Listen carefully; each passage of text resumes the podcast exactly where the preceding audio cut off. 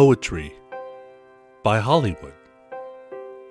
Empty and sweating, head lying in your hands, shaking in the corner, done too much alcohol.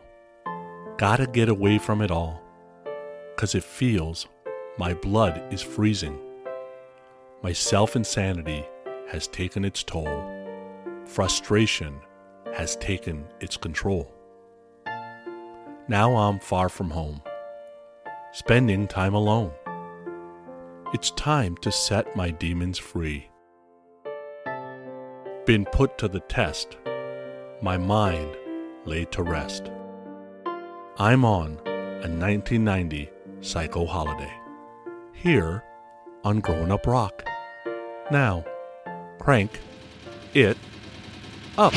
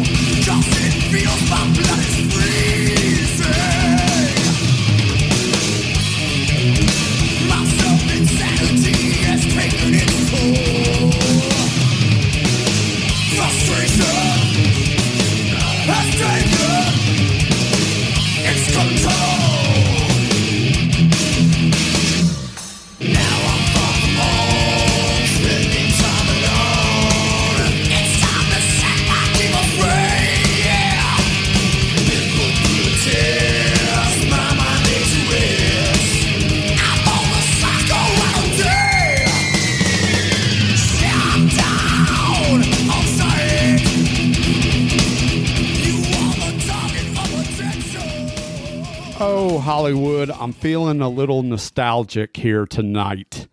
We're coming to the end of our month long series covering all things 1990, and we're ending it with a bang, the big bang tonight. And we're giving our top 10 favorite albums from 1990. Are you psyched? Are you ready for this, dude? Uh, yeah, because I worked on it a ton. I think I came up with this stupid idea. Or can I blame you? Was it your stupid idea? The month long thing was my idea. I think the 1990 was actually your idea. I just turned it into a complete month long series. I mean, listen, it's kind of cool. This is our first month long series that we've ever done on the podcast. And part of that was, of course, us celebrating our third year anniversary. So, hey, that's pretty good for three years this is a first for us. So, not too bad. I think it's turned out well. We've had a lot of variety in there. We've had a few guests show up and we've had a whole bunch of laughs. So, it's been pretty good thus far. Could be very interesting to see if we can take the same five episodes and then apply them to a month next year. And maybe it's the same month. Kind of like, uh, you know, some of our friends out there do Christmas in July, you know, that kind of thing. So that way it brings a little bit of consistency with some different time frames in life. So maybe that'll work out. I like the month long series thing as long as there's variety, and that's what we've done. We've done variety, so it's been good. This is definitely going to be a little bit different for me. I was trying to figure out how I was going to approach tonight's episode with these top 10 albums. And I definitely know that I took a little bit different approach than you did. And we'll talk all about how we approach these top 10 favorite albums released in 1990 by each one of us. But before we get too far into this,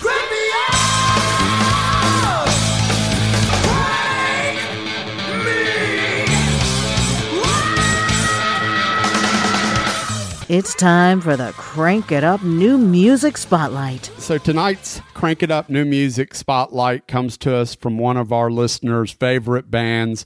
Caitlin Provo, this one is absolutely for you. Tonight we are covering the Jailbirds, a Canadian rock band.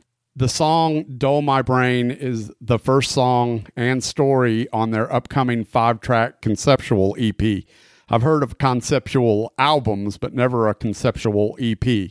But our friends, the Jailbirds, are going to do that this time. Check out this song. It's called Dull My Brain. Let us know what you think.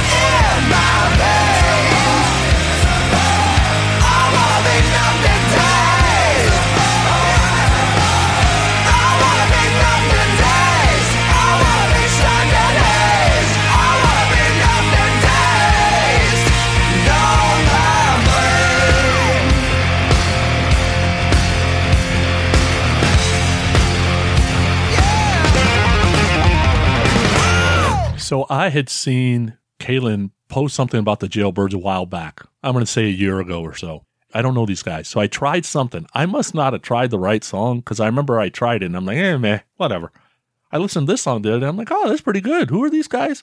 So then I look into them a little bit. They are not what you call handsome men, but, but I do like the kind of 70s and 80s blues rock feel to it. It is pretty cool. I got to check them out a little more. When I checked them out before, I just must have picked the wrong song. Yeah, I listened to the first EP that they put out, and it had been a while since I listened to him because Caitlin turned me on to him probably about a year ago, just like you said. And so when they got signed to Golden Robot Records, I was like, okay, I'll be seeing something from these guys soon because Golden Robot Records are one of the people that I deal with. So they sent me this new single. I checked it out. I liked it. I listened up to the other single, Watery Grave, which was the first one they released.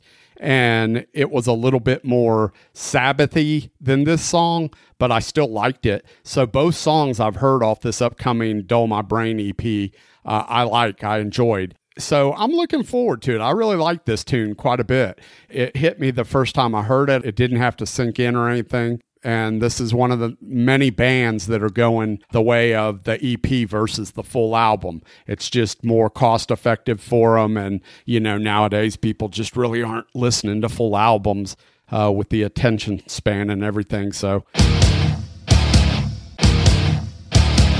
Everyone's got a rock and roll story to tell, and we want to hear yours. So go to our website at growinuprock.com. That's one word, G R O W I N U P R O C K dot com. Or visit us on our Facebook page at Growing Up Rock and tell us all about it. So let's get into tonight's discussion. Okay, so what we did is there's, I would say, maybe a hundred or so albums that were released in 1990 that you could label guitar driven rock. There's all kinds of different rock because there was stuff crossing over, grunge is kind of getting going, you know, and there's some pop acts that you could almost say are rock acts, kind of thing like Billy Idol. So there was plenty to choose from. That part was not an issue. We did not share our top 10, so I'll be very interested to see if we have any that repeat. I would think we have some.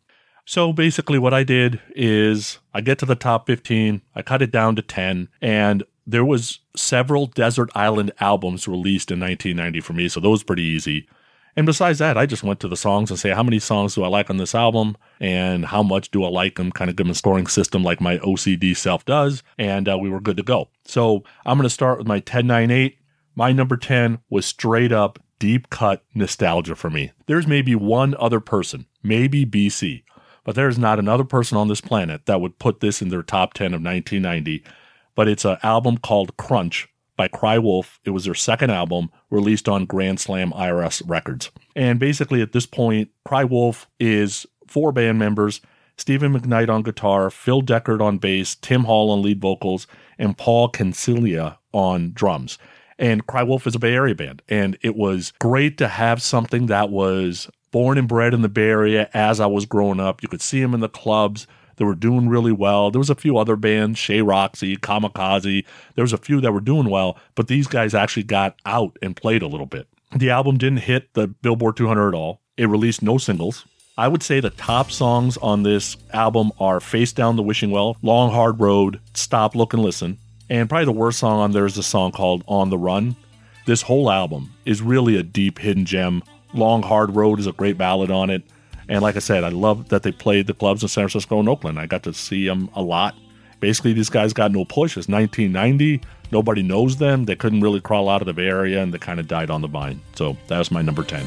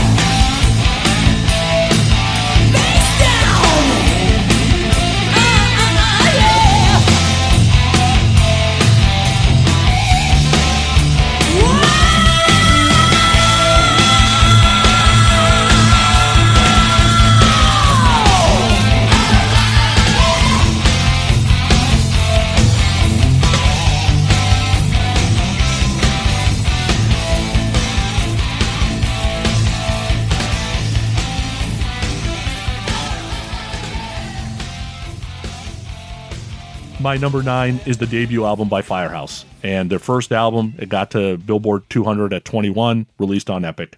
At this point, this is the classic lineup CJ Snare on lead vocals, Bill Leverty on guitars, Perry Richardson on bass, Michael Foster on drums.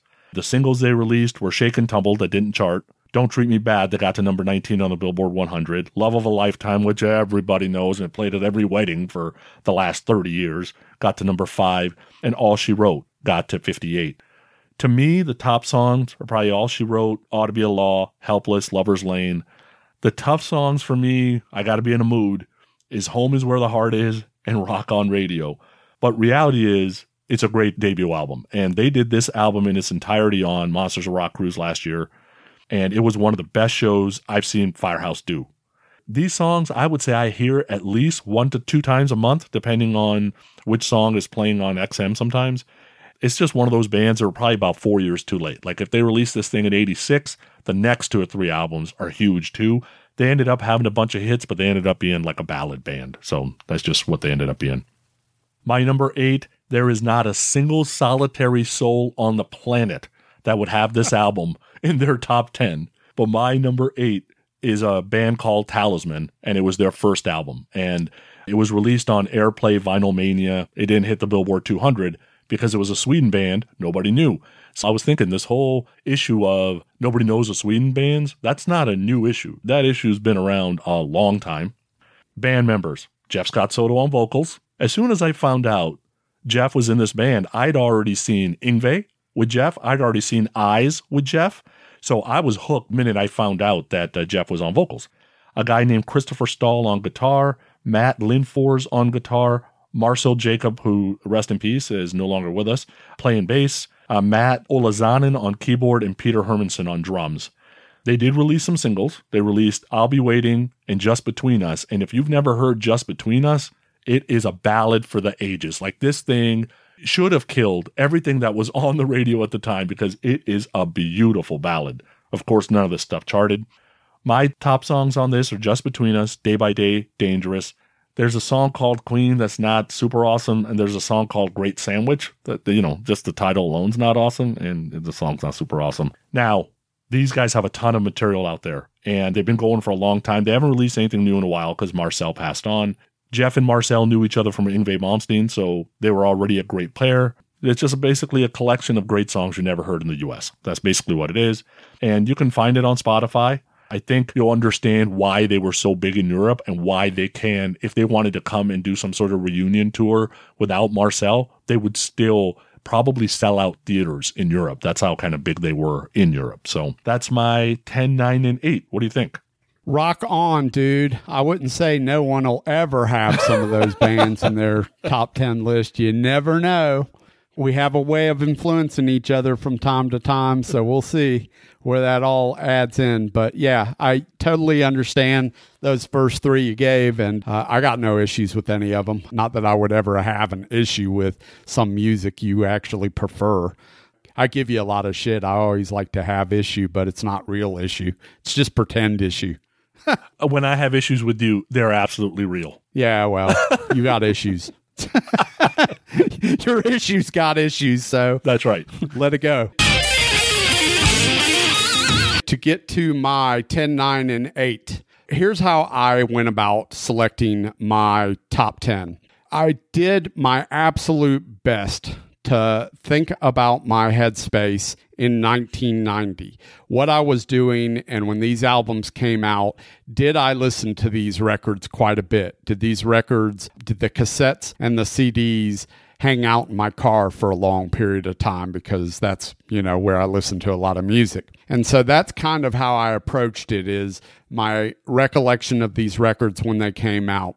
Now, it's real easy for me to give a top 10 that is probably mostly known by the majority of our listenership. I don't think there's anything on my top 10 list that is going to necessarily be a band nobody's heard of. I think there's a couple of surprises in here, but there were records that I listened to quite a bit. At the end of all this, I'm going to give another top 10 list. I'll do it rather quickly, but there's a absolute top 10 list of bands and albums that I discovered since I started doing this podcast or over the course of, let's say, the last 10 years or more. There's a few bands that have resonated with me and a few albums that resonated with me that may have come out in 1990. They either didn't hit me at the time, or I didn't like the band at the time, or I never heard of the band at the time. And over the years, they've grown on me, and I've rediscovered them when I started doing this podcast. And now I really like them. I think they're valid records. So that's kind of how I'm going to approach this episode in these top 10. So at number 10 is the self titled record by a band called Rhino Bucket. Now, this one may be a surprise to people to appear on a top 10 with all the albums coming out in 1990, but this first Rhino Bucket record, when it came out, I listened to this thing day and night. It had so many really good songs on it. And I'll be honest with you, when ACDC released Razor's Edge this very same year, it had a lot of good stuff on it, but you know, it wasn't back in black. It wasn't for those about to rock for me. I thought it was an okay ACDC record. I thought it was better than some of the stuff they had done in the more recent years. This first debut by Rhino Bucket, I mean, this band sounded like ACDC, but more the ACDC that I was used to. Formed in 1988. George Dolivo on vocals and rhythm guitar, Reeves Dunn on bass guitar and backing vocals, Greg Fields on lead guitar. The lineup, along with Ricky Kubak on drums, played the Los Angeles rock scene for a year with bands like Junkyard and the Four Horsemen. And then they finally signed to Warner Brothers Records in 89.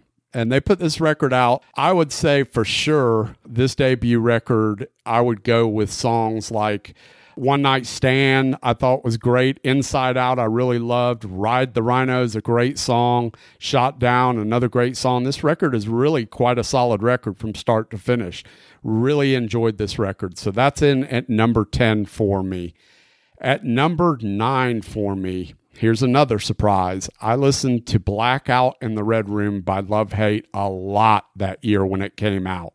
Band was formed in 1985 uh, by Jizzy Pearl and they put out Blackout in the Red Room in 1990. They automatically had a hit with this record when they released the song that some people thought was kind of a little bit of a um, how can I say, a gimmick song. Why do they think they call it dope?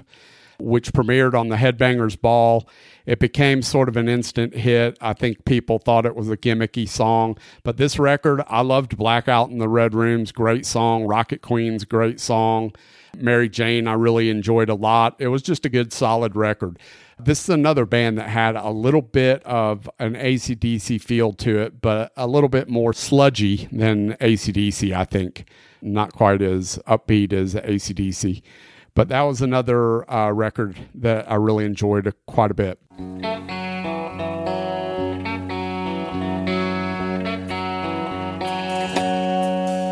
When the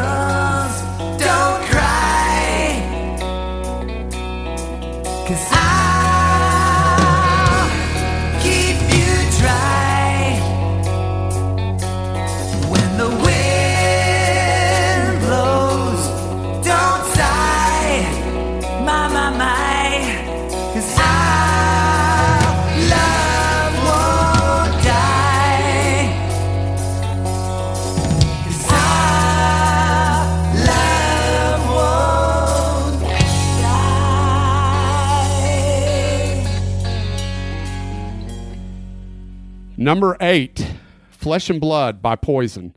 I liked this record. I know my uh, co host there, Hollywood, was not a big fan of this record, but this record had some really big hits on it. And as much as he hates Unskinny Bop, I kind of liked it. I also enjoyed songs like Ride the Wind. Hated it. So that's my 10, 9, and 8. I only own one out of those three albums, and I never listened to that one album. I'm going to guess Love Hate. You mean I own? Oh, the one out of the three that you own is Flesh and Blood. That's you never right. listened to that one. That's right. Okay. Yeah. Okay, so my 765, My number seven is Warrant's second record, Cherry Pie. Got to number seven on the Billboard 200. You know, at this point, we're talking about this is the classic lineup, the original lineup, really. Jani, Joey, Eric, Jerry, and Steven on drums. They had four singles. Cherry Pie got to number 10 on the Billboard 100. I Saw Red got to number 10. Believe it or not, Uncle Tom's Cabin only got to 78, but did okay on the mainstream rock charts. It got to number 19. And then Blind Faith only got to number 88. This thing's released on Columbia, and the title track is just stupid cheesy. I don't mind it, but I wish they were known more for Uncle Tom's Cabin for the Fairweather fan. I think Warrant fans would say Uncle Tom's Cabin is the song, but you know, for just somebody walking down the street, you say, you know, Warrant, and you know, remember how Jane used to say, "You mean I'm the cherry pie guy?" You know, that kind of thing. It just it's unfortunate that um, that ended up that way. I thought the stories that Jani told in his songwriting were incredible. My favorite songs on it: "Love in Stereo," "Blind Faith," "I Saw Red," and "Uncle Tom's Cabin." The two I can probably live without is "Ode to Tipper Gore." I don't like that whole Tipper Gore thing shit they do at the end, and then that song "Train Train." I'm not a big fan of. But there's a bunch of these songs that just have this magic melody. And Blind Faith is an outstanding ballad that should have done better. I Saw Red is a great ballad too, don't get me wrong. But uh, Blind Faith only being at number 88 when it topped out, that's a little bit of a shame. But uh, it's a really good album. And I think most folks that listen to us own this album. Number six for me is Against the Law by Stryper. And that's their fifth album. Got to number 39 on the Billboard 200, released on Hollywood Records. Michael Sweet has said it's their worst album. I disagree. He says it's because it sold the worst. Okay, I get it. They got away from the whole faith based kind of deal. Get it. You know, at this point, you're talking about the four originals Michael Sweet, Oz Fox, Tim Gaines, Robert Sweet. So that part is no issue. They sound great. They look great. The singles Shining Star, Two Time Woman, Lady, none of them charted. Although the album did okay. I'm surprised none of the singles charted. My favorite songs on here is probably Not That Kind of Guy, Lady, Caught in the Middle, and Against the Law. The songs I could probably live without are Rock the People and Rock the Hell Out of You. But again, because they did Shining Star, and I've told this story before, I needed these rock bands that I was getting into to expose me to Motown. And that was another way that exposed me to Motown. Now I love Motown. I get it. The production on this album reduced a lot of the crunch. So you don't really hear the guitars being just like overtaken in the mix. But that was true in In God We Trust too. Like that was tinny too. To Hell with the Devil was probably their best mixed record at the time. But uh, yeah, this one's lacking a little crunch. Got it.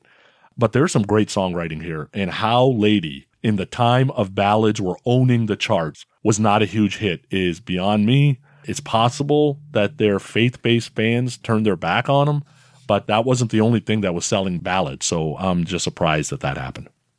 My number five, I've talked about it before. It's a desert island album for me. It's Alias by Alias, their first album. Got to number 114 on the Billboard 200, released on Capitol EMI. Freddy Curci on lead vocals, Steve DeMarchi on guitars, Roger Fisher on guitars, Mike Derosier on drums, Steve Fossen on bass. They had a little help from Jeff Paris and Fee Waybill from the Tubes on a couple of songs. But technically, these guys were like a super group. So Freddie and Steve were from Sheriff, and Roger and Steve and Mike were from Heart. So the album is like super like AOR gold. Like if you like that whole Journey type feel, this has got a lot of Journey in it. And man, if it had Journey type backing, this thing would have been huge. And they did end up having a number two song on Billboard 100. It was more than words can say. If it wasn't for stupid Mariah Carey's Love Takes Time, they would have hit number one. They released Haunted Heart. It didn't get to the charts. They released Waiting for Love. That got to number 13. And I would say those three songs are my favorite. There is no duds on this album. And uh, they really only ended up lasting two albums. And if you're thinking about getting married in the next couple of years, I would seriously consider More Than Words Can Say as your wedding ballad because it is an awesome song.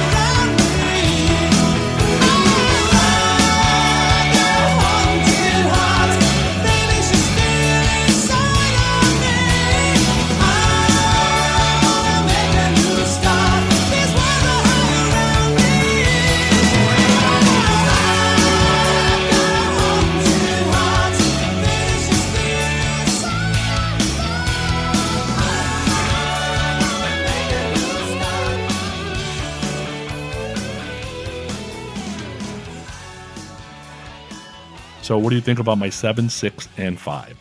My marriage song is uh, Enter Sandman. yeah, I've met the two of you. That fits. Uh, okay, so let's start with cherry pie. We might talk about that a little bit later on as it may appear in my list later on. Who am I kidding? It's going to appear in my list later on. but what I'm saying to you is that the funny thing about the song Cherry Pie is that seems to be the overall consensus about the song being cheesy. And you're absolutely right now. When you think about that song, that's kind of everybody says the same thing. But when that song came out, and it wasn't like beaten to death.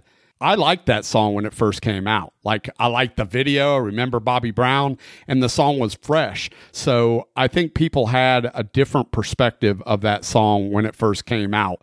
You know, now some 30 years later, of course, we all look at it and be like, that's what we remember Warrant from. Well, yeah, you and I and most of our listeners, we have a much deeper appreciation for warrant music than just cherry pie. So, like you said, Uncle Tom's Cabin, come on, that, that, in itself is great.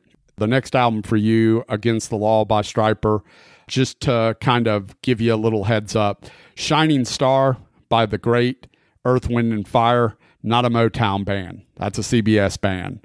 But Earth, Wind, and Fire, I loved them at the time. I had the box set, so I knew exactly all about Shining Star when it came out. And to me, their version of Shining Star is fantastic. Like, that was one of the things that I first heard off this record, and I really liked it. But at the time, I don't think I liked this album. I don't remember much about this album when it came out other than Shining Star. Alias record. So I don't know a whole lot about Alias. You just educated me more than I've ever been educated on Alias. I knew some of that stuff, but I don't remember a lot of that stuff. Here's what I'll tell you about that record. At the time that record came out, like I said, I was working at a record distributor. I remember specifically going to an album release party for this album at an old abandoned train depot that was turned into kind of an event space. And I remember having a laminate for the album cover. And that's all I can tell you. I think the band was there. They weren't playing, but I think that they were there for a meet and greet with label people and with uh, record distributors like myself and radio people and all that other stuff. So that's what I remember about that album. I couldn't name a song off of it. I don't know that I've ever heard the album straight through. I think it was a little bit too mellow for me. So I kind of passed on that album from the get go and have never really listened to it more recently. So maybe it's something I would enjoy now. I don't know. Yeah, it's a cross between Journey and Foreigner. So depending on your mood on a day, or if you're just kind of looking for something that, like when you drive to Florida, right? If you're just looking for something that just kind of passes about an hour and makes you feel good and it's kind of cool to listen to good music with a good vocal, just go to Spotify and pull this thing up, and I think you'll enjoy the whole thing. Yeah, has it got enough guitar for me in it? Yeah. In the record as a whole? Yeah, there's enough Yeah. guitar there. Awesome. I'll check it out at some point. So on to my 765. No big surprises here. Maybe the placement for some people is a little off, but so my headspace in 1990 was still very much stuck on hair bands and hard rock.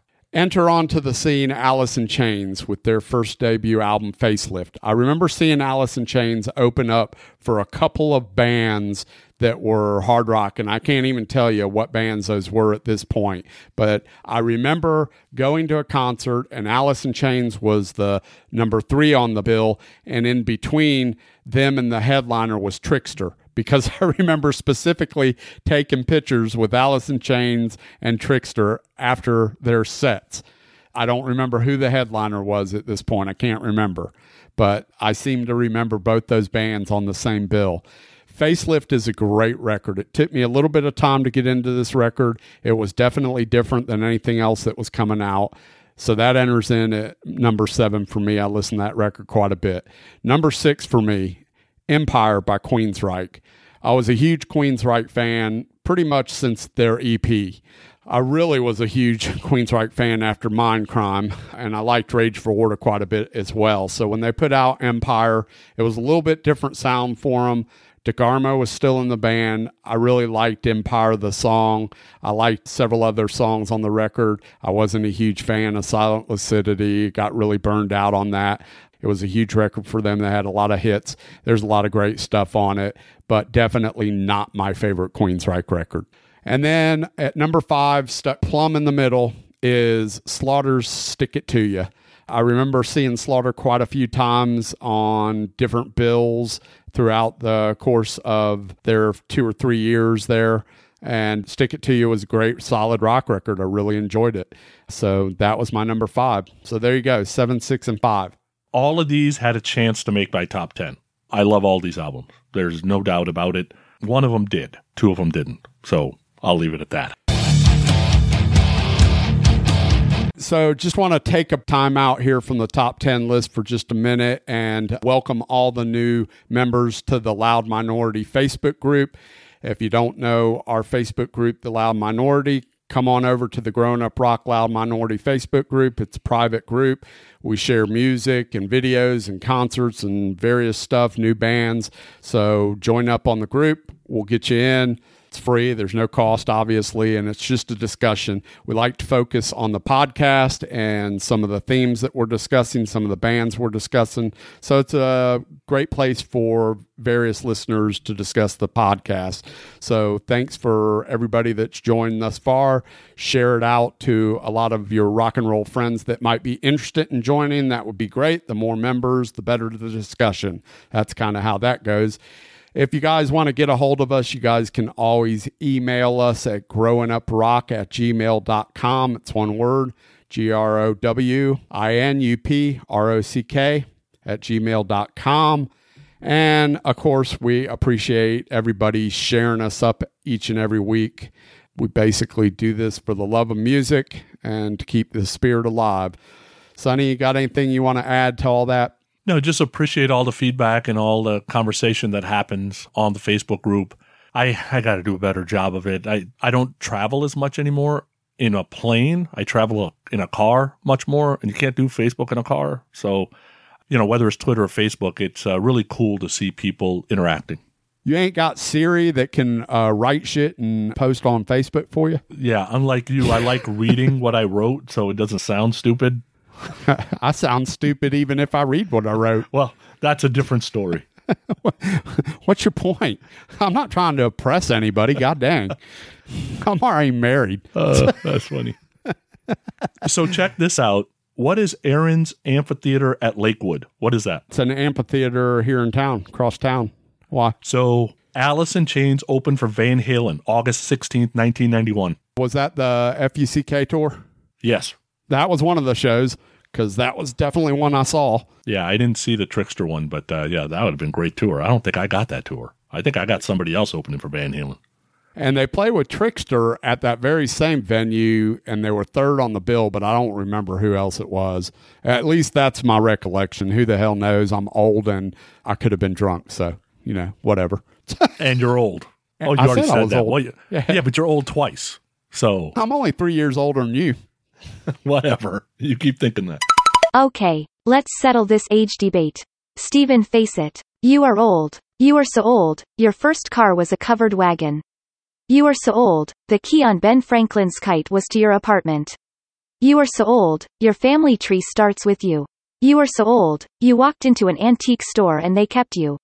Stephen, you are old. Spoiler alert. My top four are all Desert Island albums because my fifth was a Desert Island album. So, yes, five Desert Island albums for me in 1990. My number four is your number five, Stick It To You by Slaughter. My favorite songs on there Mad About You, Desperately, Burning Bridges, Fly to the Angels. They had some hits, right? Up All Night went to 27 on the Billboard 100. Fly to the Angels got to 19. Spend My Life got to 39. Mad About You didn't make it. The album got to number 18 on the Billboard 200. What I liked about it is two major things that I was looking for, and they did it because I was a Vinnie fan, right? So here goes Mark to go do his own thing. I remember Tony and I were sitting in his car going, All right, what's this going to sound like? And immediately you could tell Mark was just fine, right? Mark sounds good. It doesn't matter if it's not Vinnie, cool. Then it was, okay, is Tim Kelly going to try to be Vinnie Vincent 2.0? Or is he just going to be himself? And I got to hand it to Tim. He does not overdo it. He almost like don't care that Vinnie Vincent was the guy he was replacing, basically. It ain't Vinnie Vincent Invasion, so he don't care. And he don't care that Vinnie Vincent was in Kiss. That's what hooked me right out of the gate, and the whole album is outstanding to me. This album did so well that if you remember, they ended up releasing a live EP at the end of the year because I don't think they wanted to miss out on any sales. My number three is House of Lords Sahara. It's their second album. It didn't do that well on the charts. It got to 121 on Billboard 200. They had three singles Can't Find My Way Home, Remember My Name, Heart on the Line. None of it charted. You're talking James Christian, Greg Giuffria, Michael Guy and Aldrich on guitar, Chuck Wright on bass, Ken Mary on drums. So this is the classic House of Lords lineup, and it's a top 20 album for me of all time. So it's a Desert Island album, and it's a top 20 for me. This has got no stinkers. My favorites are like Remember My Name, Lay Down, Stay Down, Chains of Love. It's like this, I sometimes call it the perfect grease on the joystick. Like if you played video games in our era, in the 80s and 90s, there would be a time where you would play Pac Man and it's like you're on fire that day, like you can't lose. And I don't know if that was the exact amount of grease from the pizza to the joystick. Don't exactly know what it was, but that's kind of how this album feels to me. It's like everything kind of came together to put this gooey, great songwriting, hooky melodies together with a great singer and some great guitar playing. If this thing is released four years earlier, it sells three, four million copies. There's no doubt in my mind. I listen to this album at least once a month.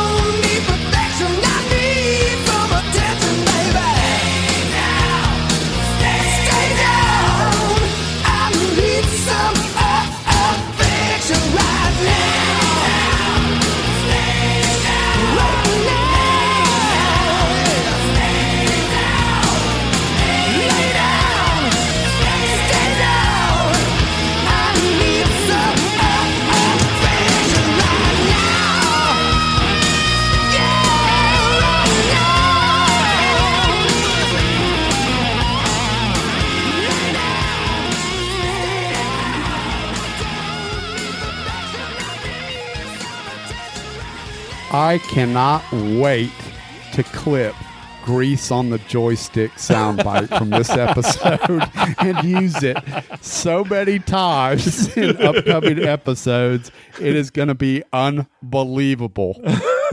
I'm editing it out, so it doesn't matter. and my number two probably is not going to surprise a bunch of people.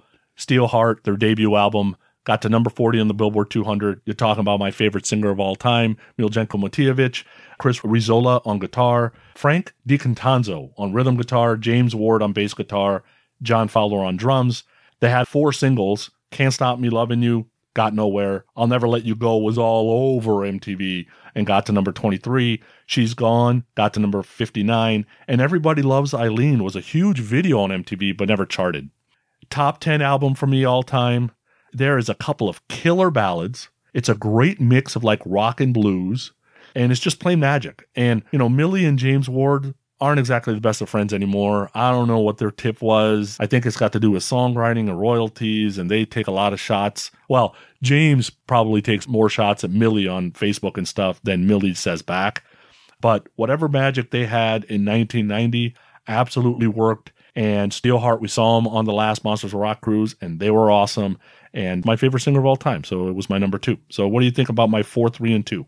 No big surprises there. All solid stuff. So I got no comment on any of that stuff. It's all good. So four, three, and two for me. And these four, three, and two records are records that I absolutely recollect listening to quite a bit when they came out. I saw at least two of these bands live. It was quite a while till I saw this third band live after this record came out. But at number four, In the Heart of the Young by Winger, I love the record. There's so much great material. I'm a big Winger fan. I don't know what to tell you. They're great musicians. I think they write great songs.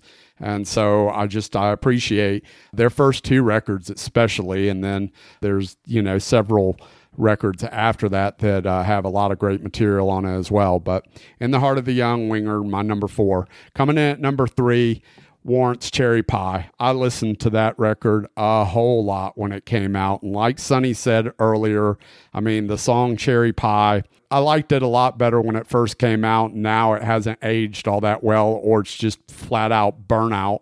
But songs like Uncle Tom's Cabin, and for me, this record has a few really deep tracks that I think are outstanding. I absolutely love Song and Dance Man and Mr. Rainmaker. I think both of those tunes are complete awesomeness. I really enjoy those two songs. Train Train, the Blackfoot cover. I mean, I like it. I like that song. I liked it when Blackfoot did it. So, I mean, it's nothing new. It just sounds a little bit better because it's more of a modern recording, but it's okay. That Ode to Tipper Gore thing, I mean, it's not really a song. It's just a same as an intro or something. There's really no point to it all. Thought it was kind of funny when it came out, but that was all I thought. I didn't think much past that.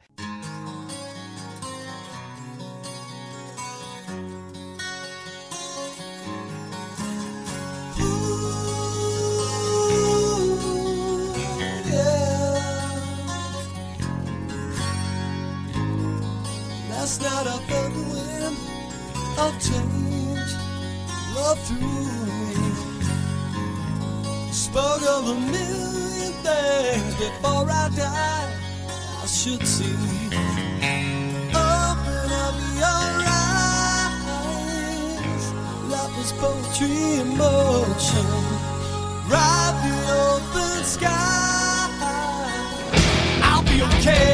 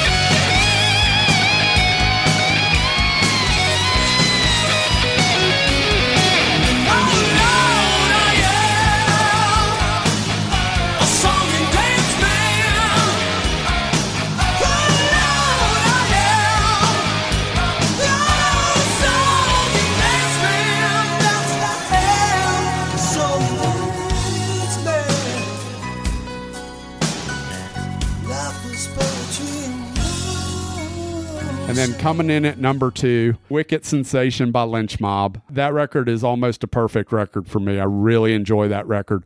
I was a huge Dokken fan. And so when Dokken ended, it broke my heart. George goes out and does Lynch Mob. Don goes out and does Don Dokken. Don Dokken puts out Up from the Ashes in 1990. George Lynch puts out Wicked Sensation in 1990. To me, it's not even freaking close. It's not even a contest. To me, Wicked Sensation is so much better. I didn't really like Up from the Ashes when it came out. John Norum on guitar is amazing. He's awesome. But just as a whole, Wicked Sensation is just way closer to Back for the Attack for me. It's closer to that Dokken sound. And I really enjoyed that record and that first original lineup of Lynch Mob uh, was really good. So that's my number two. What do you think of my four, three, and two? All had a shot to make my list. Only one did. We already talked about it. Cherry Pie. What do you think about Lynch and the? Did you see the new logo and No More Lynch Mob? Yeah, I mean, whatever. Lynch is kind of a free spirit anyway. He's off doing a million other projects anyhow. You know, he's getting old. I mean, he's up there in age. So whatever he wants to do. As we've said many times, we both kind of witnessed a train wreck on Monsters of Rock Cruise, and I don't really feel like I need to ever see that again. So I'm good. Okay, so my number one, the absolute best album I own, period. I listen to it at least once a week, and it's not a Kiss album, guys. So, the best album I own. It isn't Appetite, it isn't Back in Black, and some of these others, which those are great albums. But for me, it's Pornograffitti by Extreme. Every song on there is incredible. It's the perfect blend of funk, melodies, guitar, vocals. I was into rock singers. I was into Prince's funk. I was getting into Malmsteen and Vai's guitar and having Gary and Nuno put out this gem of a record that basically had everything I loved in all of music, not just rock music, including piano stuff and jazz stuff, onto one album was huge for me. I'm surprised only More Than Words and Wholehearted hit the top five and More Than Words went number one because Decadence Dance and Get the Funk Out are amazing singles that didn't chart. So, although the album did well, it went to number 10 on the Billboard 200, it was really driven by an acoustic song and basically a ballad. So, my favorite songs are really He Man Woman Hater, Get the Funk Out, and Wholehearted, but I could have listed any one of the songs as my favorite. Again, A&M, thank you for working with Extreme and putting out the album that I absolutely love. No women allowed.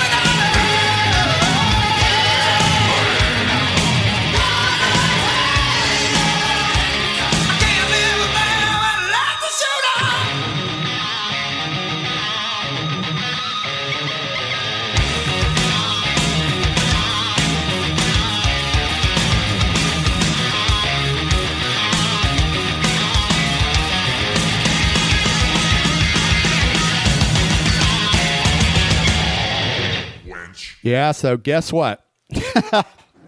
we we are in rare form tonight because we are in absolute consensus here, and uh, Pornograffitti by Extreme is my number one album of 1990.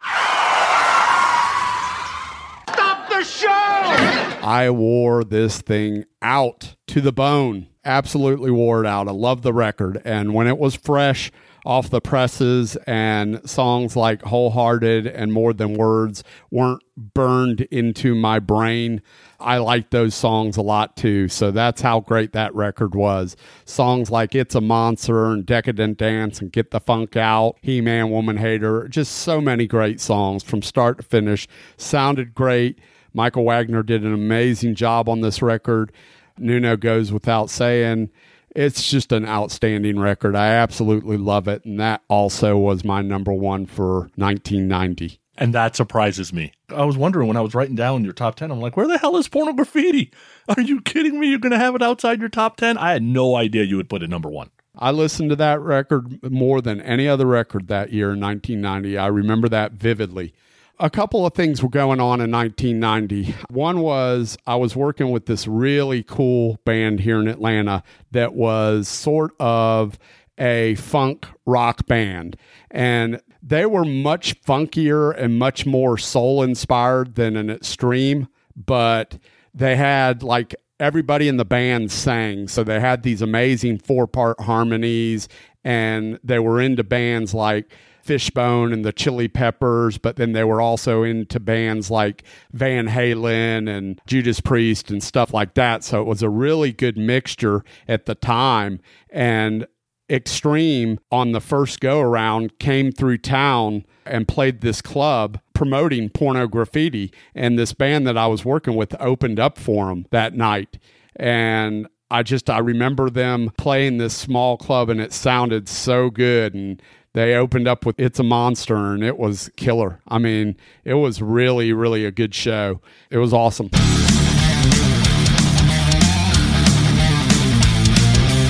I'll share some of the ones that just missed mine, but you were mentioning another top 10.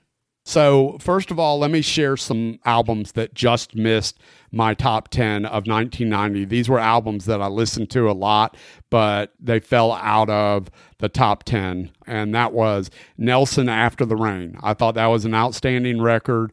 Definitely a little bit poppier. Yes, I know they're two pretty boys. Yes, I know all of that stuff. But that record was a great, solid pop record. Damn Yankees self titled debut record. That's another record. I was a big Styx fan. I was a big Night Ranger fan. So it had Jack, it had Tommy, and then throw Ted into the mix. I like a lot of old Nugent, so that was good as well. I had a local band in town that were friends of mine called Blonz. They used to be called Dirty Blondes. They put out one album on CBS. They got signed. They were a hard rock band. I encourage people to go check out that record because it's a good, solid rock record. Blonde spelled B L O N Z. I still stay in touch with some of those guys. Nathan, the singer, was doing some gigs with Lynch Mob for a while. Now he's in Tommy Skeoch's new band. Uh, Ratt Detonator. I thought this was a return to form for Ratt. I thought there was some really good material on this record. A lot of help from Desmond Child with this record, but I thought there was a lot of solid material on this record, and I really enjoyed Detonator.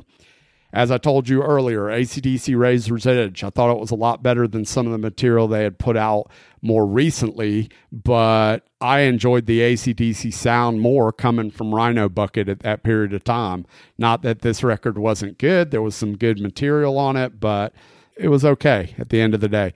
I actually listened to Five Man Acoustical Jam by Tesla a lot. It was just an acoustic record. Obviously, that record did really well, but for whatever reason, I liked that record and listened to it quite a bit. And then the self titled Trickster album. That was another record that I listened to quite a bit of material on. You heard Sonny mention it earlier Sahara, House of Lords. That just missed my list. Could have been in my top 10 very easily. I listened to that record a lot for sure my favorite House of Lords record, bar none. And then last but not least, Faith, Hope, Love by King's X. I've made it a point to say they got a lot of material I like. They have some material that I'm not that fond of. So I take the good with the bad. Faith, Hope, Love had a lot of good material on that record and was probably their first sort of hit record uh, with the song It's Love. That's the stuff that just missed my list. For me, mines are pretty easy. There were like six that just missed. One was Y&T 10. I had it in, out, in, out. It's a great record. It just missed. Damn Yankees, which you already talked about. Queensryche Empire, which was on yours. Shake Your Moneymaker by the Black Crowes. Love that album. Uh, Wicked Sensation and In the Heart of the Young. You had them on your list. So, like I said, it was easy to get to like probably 20. It was pretty easy to get to 15, 16. Then it was very, very difficult. So, for my top 10 list that I discovered since the podcast was started, like I said, this was a separate list, and I'll just run through this fairly quickly. There are a couple of albums when Sonny started acquiring the list of all the albums that would be in our top 10 that came out in 1990 there were a couple albums that I actually forgot about that didn't make the list because you can never really find the perfect list when you're trying to find everything that came out in 1990. It's kind of hard. You end up missing stuff. Uh, you get all the main stuff, but you miss some uh, hidden gems in there. And so there are a couple of hidden gems that weren't even on our original list. At number 10 was the band Sweet FA with their debut record, Stick to Your Guns. This was a good, solid rock record. Had this record come out maybe two years earlier, probably would have been pretty successful. It was a pretty good record. Number nine, and this is a real hidden gem, is by the band Trouble Tribe. They had a song called Tattoo out. I absolutely love Tattoo. If you've ever heard that song, you'd be a fan of that song too, because it's kind of right up your alley as well. Really good record all the way through.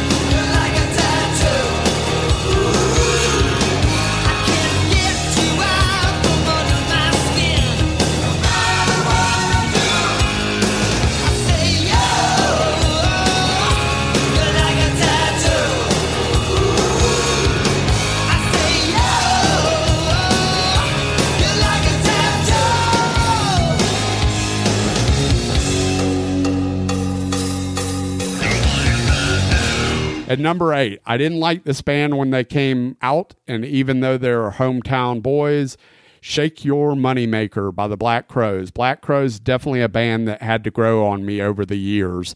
And so Shake Your Moneymaker is definitely a band and an album that I got into way after 1990 when it first came out. Number seven is a band that I recently discovered probably in the last three years since this podcast has started, and that's Heaven's Edge. Heaven's Edge debut record. We saw them on the Monsters of Rock cruise. I thought they were outstanding. They got a lot of choreographed stuff going on, which some people may think is cheesy, but I think it was kind of a complete show. The record's really good. I like Heaven's Edge. That debut record's pretty good. At number six is a record that Sonny said would be on absolutely nobody else's list but maybe BC's, and that's a record that Sonny turned me on to because I had never heard of this band, and that's Cry Wolf with the record Crunch. That is a really good, solid record from start to finish. Like Sonny said, go seek that record out uh, because it was a record that I hadn't even heard of up until maybe a year and a half, two years ago when Sonny bought it up in the podcast. It ended up in my number six slot. Number five, I wasn't a big fan because of all the ballads of that debut Firehouse record. I think that the musicians are great. I think that the singing is great. I think the harmonies are great. I think the songwriting's great, but they fell into that ballady category for me, which I did not like. But then songs like Shake and Tumble, amazing. So there's a lot of great material on it, but I didn't like that Firehouse record when it first came out. Against the Law by Stryper comes in at number four for me. I didn't get this record at all when it first came out. Like I said, I liked Shining Star, but that was about it. But when Sonny and I started doing the podcast and we did a couple of Stryper things, uh, most notably at one of the Rockin' Pods, I really went back and listened to a lot of the material. And I was like, really surprised how good Against the Law was. Against the Law was like up there as far as my overall Stryper records. It wasn't my favorite Stryper record, but I enjoyed it a lot. So Against the Law comes in at number four for me. Coming in at number three for me for recently discovered records, and I'm actually surprised this didn't end up on one of Sonny's list somewhere, was Hurricane Slave to the Thrill. That is an outstanding record, as we pointed out in one of the earlier episodes this month. That record is just really a solid rock record with Doug Aldrich on guitar. I like that record a lot. That came in at number three. Number two for me, Steelheart. Again, this was a band when they first put this record out. I ignored them because I didn't like uh, Never Let You Go or whatever the big hit ballad was that they had. I couldn't stand it. Later on, I go back and I rediscover Steelheart, and it started with the second album that they put out because the second album they put out had some really heavy stuff on it. I went back and discovered this first Steelheart, really enjoyed it. So the debut by Steelheart ended up at number two for me. And in the top slot, number one slot, was a band that I was a big fan of. I had several of their records, but lost track of them somewhere around the late 80s. And I completely missed this album, which was Y&T 10. Since I started doing this podcast and we started doing research, I got a chance to dig into a lot of their catalog that maybe I wasn't familiar with, 10 being one of them.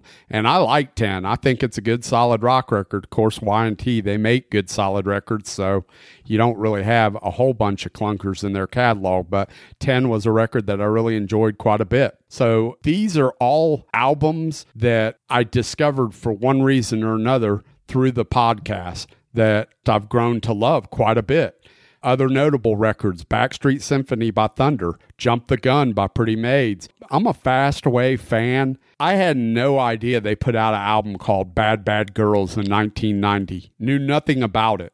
It was only Fast Eddie Clarke on guitar. Everybody else was somebody else. It wasn't any of the original guys but Fast Eddie Clarke. But Bad Bad Girls, somebody turned me on to that record earlier this week. I went and listened to it. Not a bad record. Actually, a pretty good record. Saxon, Sonny's favorite band, solid ball of rock. A band called Child's Play from Maryland that was kind of around the same area as Kix. They don't sound like Kix, but they put out a record called Rat Race. And then you got bands like Cowboys from Hell by Pantera. And then Sonny recently turned me on to Baton Rouge, Shake Your Soul. Now I know why I never really got into Baton Rouge. The first half of the album is really good for me, and then it kind of tails off towards the second half. But that first half of that record's really good. There's some good stuff on that record as a whole. So I wanted to make sure that I shared all that because it wasn't as simple as just my top 10 for 1990. Yeah, I've tried some of the stuff that I didn't like in 1990 again. You know, even with the podcast, there's some songs I like better than I did maybe in 1990, but there's none of those albums resonate with me even close to the albums that I mentioned before. You know, like I tried that Love Hate again, and I'm just like, I know I don't like this. Why do I keep listening? It's like eating coleslaw when you don't like it. You don't like it, don't eat it, you know? And it is what it is, I guess. Well, you never know until you try it. And there's just so much material now that I guess you don't have to settle. Like I said, the top 10 that I just shared with you was all stuff that had I not gone back and listened to again, I would just assume I don't like, except for stuff like Cry Wolf, where I didn't have any idea. But I didn't like the Steelheart record when it came out. I didn't like Against the Law when it came out. I didn't like Shake Your Moneymaker when it came out. Firehouse. That's all stuff that I like today because I went back and listened to it and rediscovered it 30 years after the fact. those four albums would have brought women. So there must not have been very many women hanging out where you were hanging out because all four of those albums are loved by women. Yeah, but I mean, look at the stuff that I threw out there. Come on. I mean, Cherry Pie, Dude, Love Winger, Slaughter. Rhino Bucket. That's one record. Rhino Bucket's That's bringing one record. bikers. Oh man, you got to have a mixture of shit. Come on, man, you're not going to give me shit about that. You don't have to have ten records to bring in women, dude. Oh yeah, you do. It only takes one. oh Wrong. no. I don't. Oh no. I don't know where you're hanging out, but it only takes one.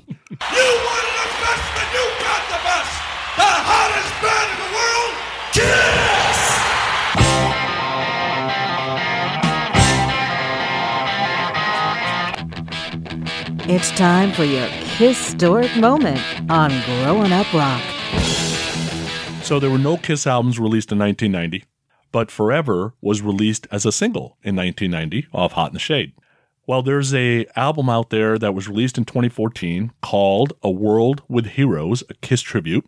There's a version of Forever on there done by Terry Ilous, who's obviously singing XYZ, Great White, Sean Kelly, who's from Crash Kelly, Helix. He was Nelly Furtado's guitarist for a while and Jeff Paris, who we talked about before, Alias, works with INT, has worked with Lita Ford, Vixen, etc. By the way, he's the one who wrote Crying. He's actually released Crying on an album. He's got six solo albums out there, and I think it was an album in 1987 he released Crying, and it's almost the exact same version, except for obviously Vixen, you know, did it better. Because honestly, Jeff is more of a songwriter than he probably is a singer. But anyway, here is that version of Forever.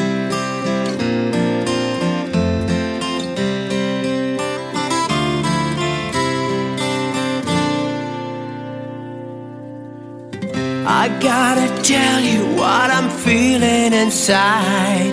I could lie to myself, but it's true. There's no denying when I look in your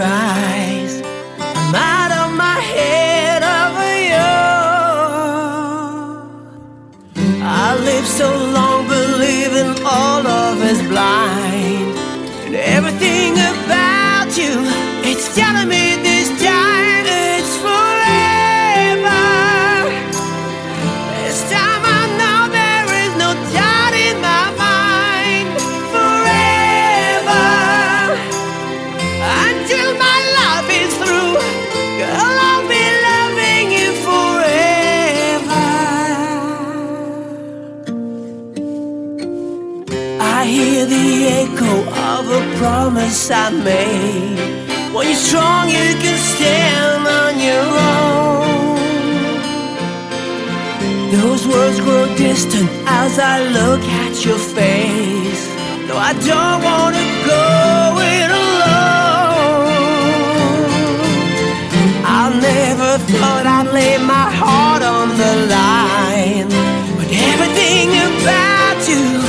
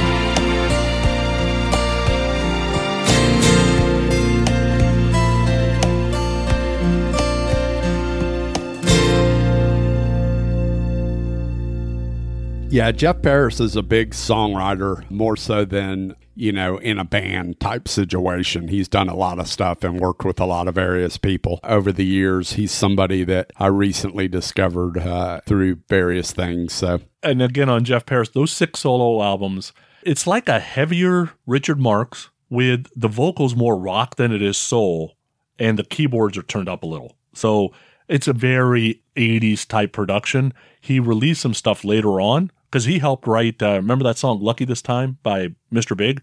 yep.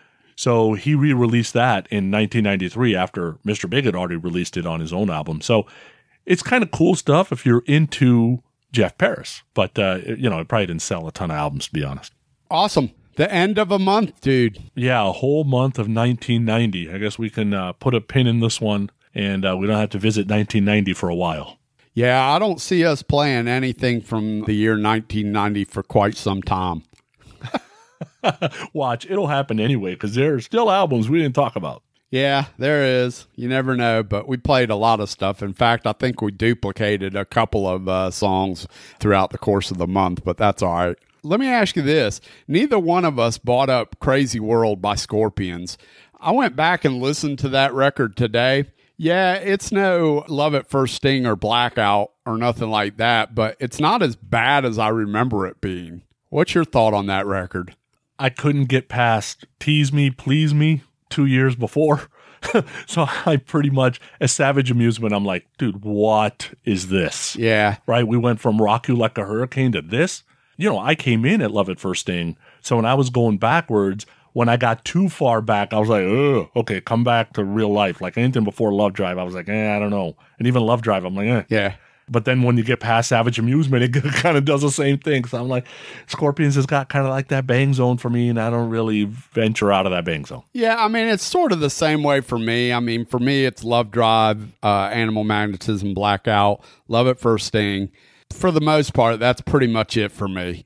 The double live record's really good as well. But I went back and listened to Crazy World, and I liked Tease Me, Please Me. I didn't have a problem with that. And there's, uh, you know, I went through the songs real quick, and there were a few others on there that I was like, ah, it's not that bad.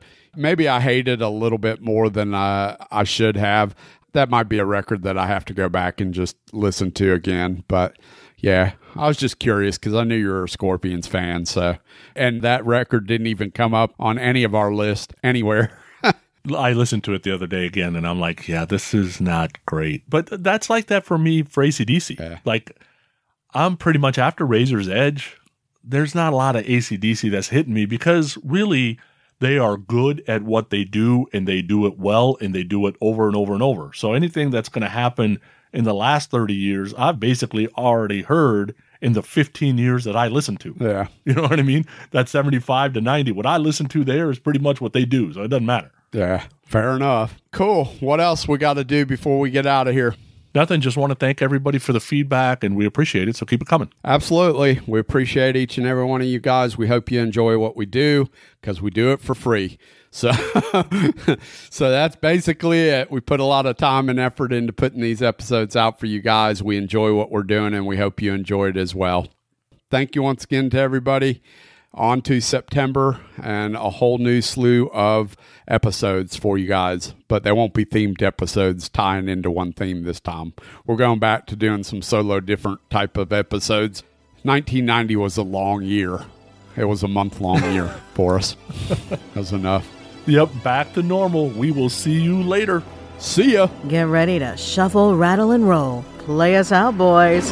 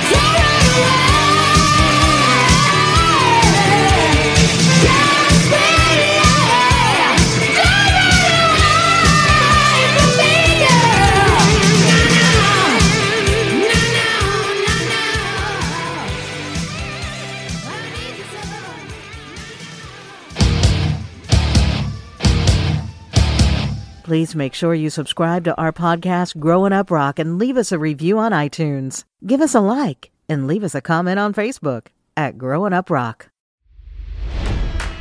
It's NFL draft season, and that means it's time to start thinking about fantasy football. FantasyPoints.com features industry leading experts and prognosticators using proprietary hand charted data to help you score more fantasy points. FantasyPoints.com is the place to go for whatever kind of fantasy football you play. Whether you play fantasy football, daily fantasy sports, or do a little bit of everything, Fantasy Points has the meticulously researched content to guide you to victory. And why wait for the fall? Fantasy Points also covers the new spring football league, the UFL. Join the guru, John Hansen, Scott Barrett, Joe Dolan, and other massive names in the fantasy football universe with an exclusive offer. Use code Pantheon for 15% off any fantasy points package, including the all in package, with access to every article, tool, and data nugget that Fantasy Points has to offer. That's fantasypoints.com and code Pantheon for 15% off at Fantasy Points. Fantasypoints.com, code Pantheon. Score more fantasy points.